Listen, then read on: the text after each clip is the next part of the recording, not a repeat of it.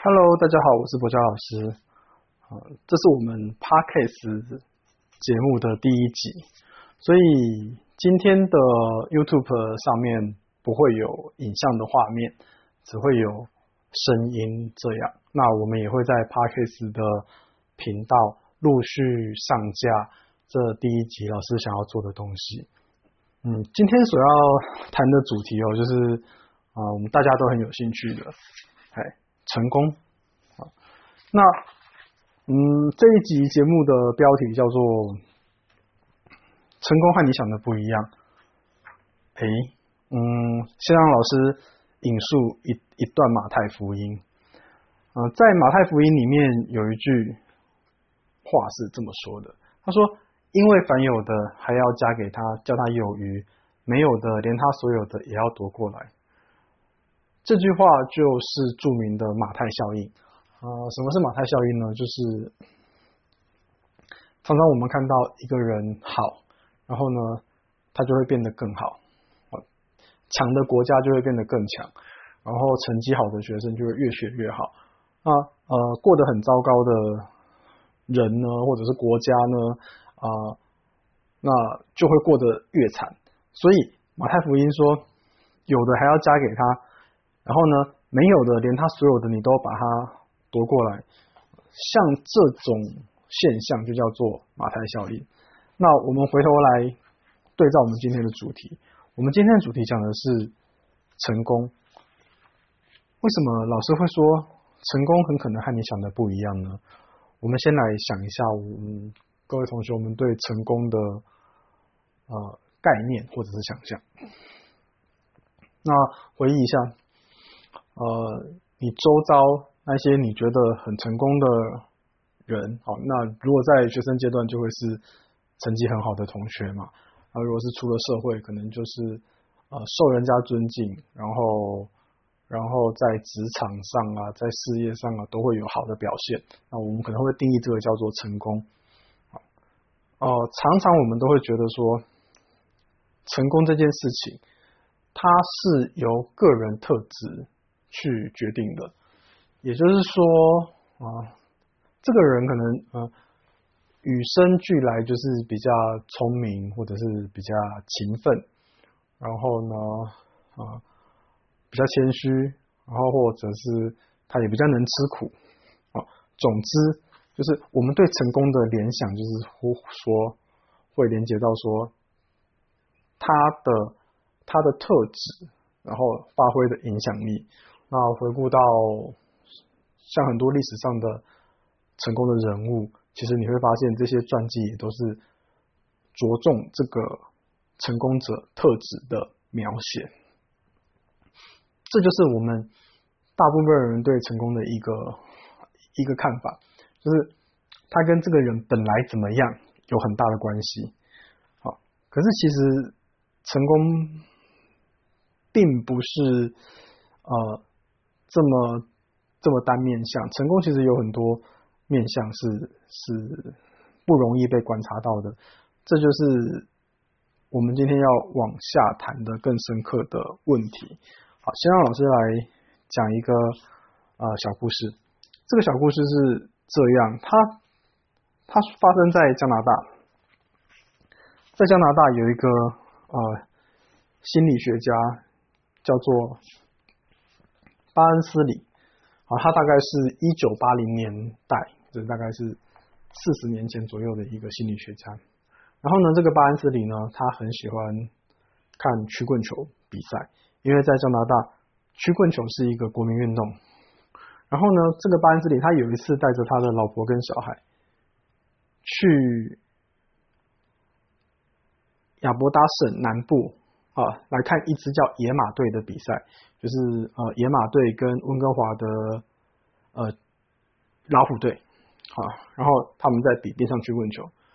那这个班自己的老婆呢，就看着那个呃入场的那个节目单，然后他就问了巴恩斯里说：“哎，呃，这个比赛。”的年轻人都什么时候出生的？然后巴恩斯里就说：“哦，他们大概都是十六岁到二十岁，所以应该是应该是在一九六多年出生的。然后呢，他的老婆叫宝拉，好，宝拉就说不是不是，我问你的不是年龄，我是问他们的出生月份。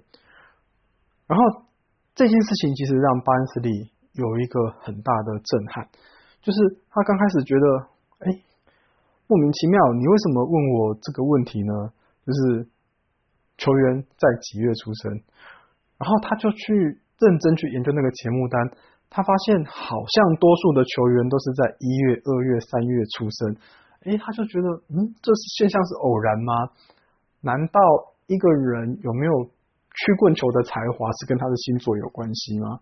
好，于是从那一天开始，巴恩斯利就开始开始去大量的研究在加拿大的曲棍球联呃各各个层级曲棍球联盟的球员的资料，然后他就发现一件很惊讶的事情，就是在整个加拿大的职业曲棍球员里面。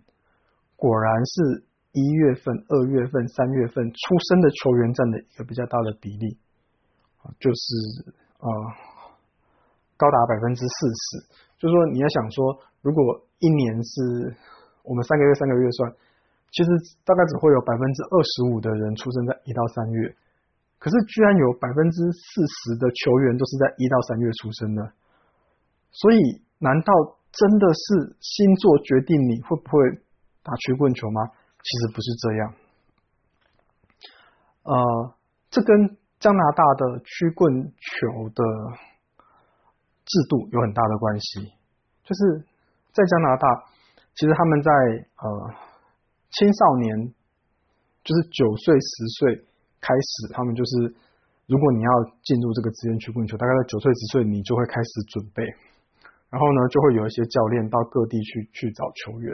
然后他们的小球员的分级是怎么样？是用呃年龄去分的，就是说我同样都是十一岁的人，我就打同一级的比赛；十二岁的人就打同一级的比赛。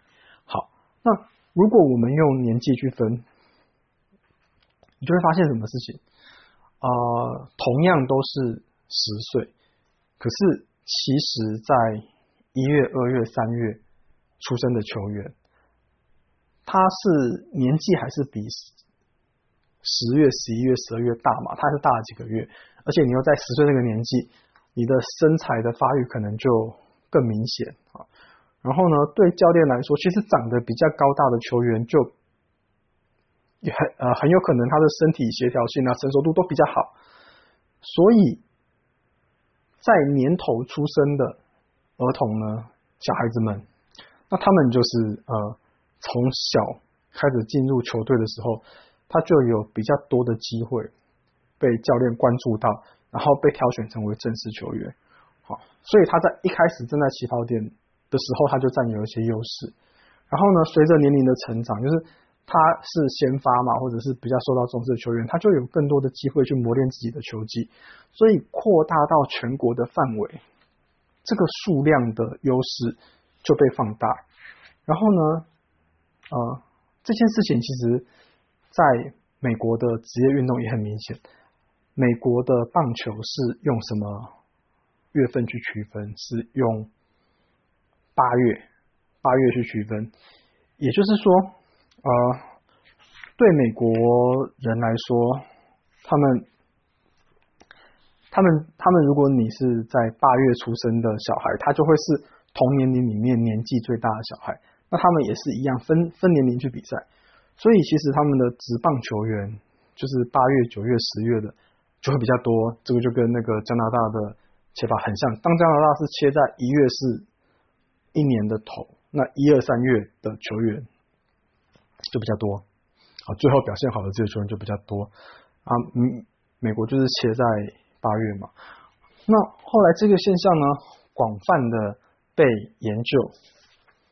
果然啊，很多地方都很容易看到这样子的现象啊，例如说台湾，台湾的那个呃，台湾的那个学年呐，是用一样是用八月份嘛，所以你就是八月、九月、十月就是比较年头的小孩，那他其实在一进国小的时候就有一个优势。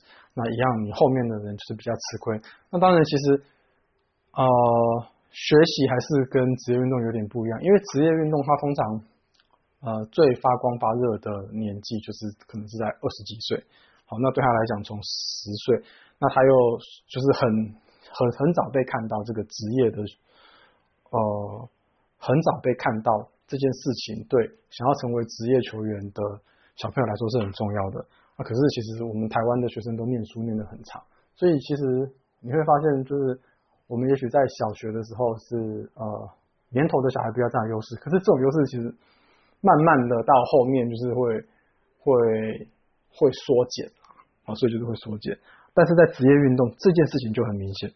好，那我们为什么要从这件事情来谈成功？就是这个事情其实告诉我们，成功是一种优势的累积。好，就就是比起比起人格特质带来一个人的成功，我我们如果去认认真分析成功的原因呢，我们就会发现，其实，在你。努力的过程当中，你的优势有没有办法被累积？然后，呃，例如说，你像学曲棍球这件事情，刚开始他就是比人家高大一点，所以他有一点点好的机会。那我就是累积一点小小的优势。好，可是随着随着大家呃随着时间的推延，那这个优势累积累积累积累积累积起来，就变成一个什么一一个巨大的差异。那在各个地方，我们都会发现说，对于能不能成功这件事情，往往优势的累积比人格特质还要重要。呃，其实换句话说，就是说，呃，你有没有得到一个好的机会？那对得到这个好的机会之后呢，你有没有去把握它？你有没有把这个机会给你带来的优势去积累起来？那那到最后呢，可能就决定你能够走到什么样的程度。OK，好，那嗯，我们这一集的 p a c k a g e 的节目就到这里啊。接下来啊，呃，其实老师谈的是一本很经典的书啦，叫做《艺术》啊。呃，我们会一个章节呢，就做一集的 p a c k a g e 的节目哈。我们就试着这样子。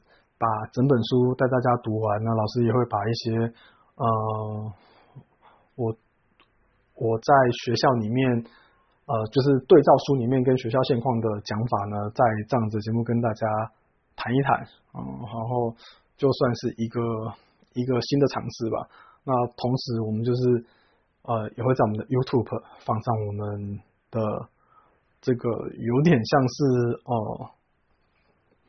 谈论书的音频，好，所以我们今天的节目就到这里，好，谢谢大家，拜拜。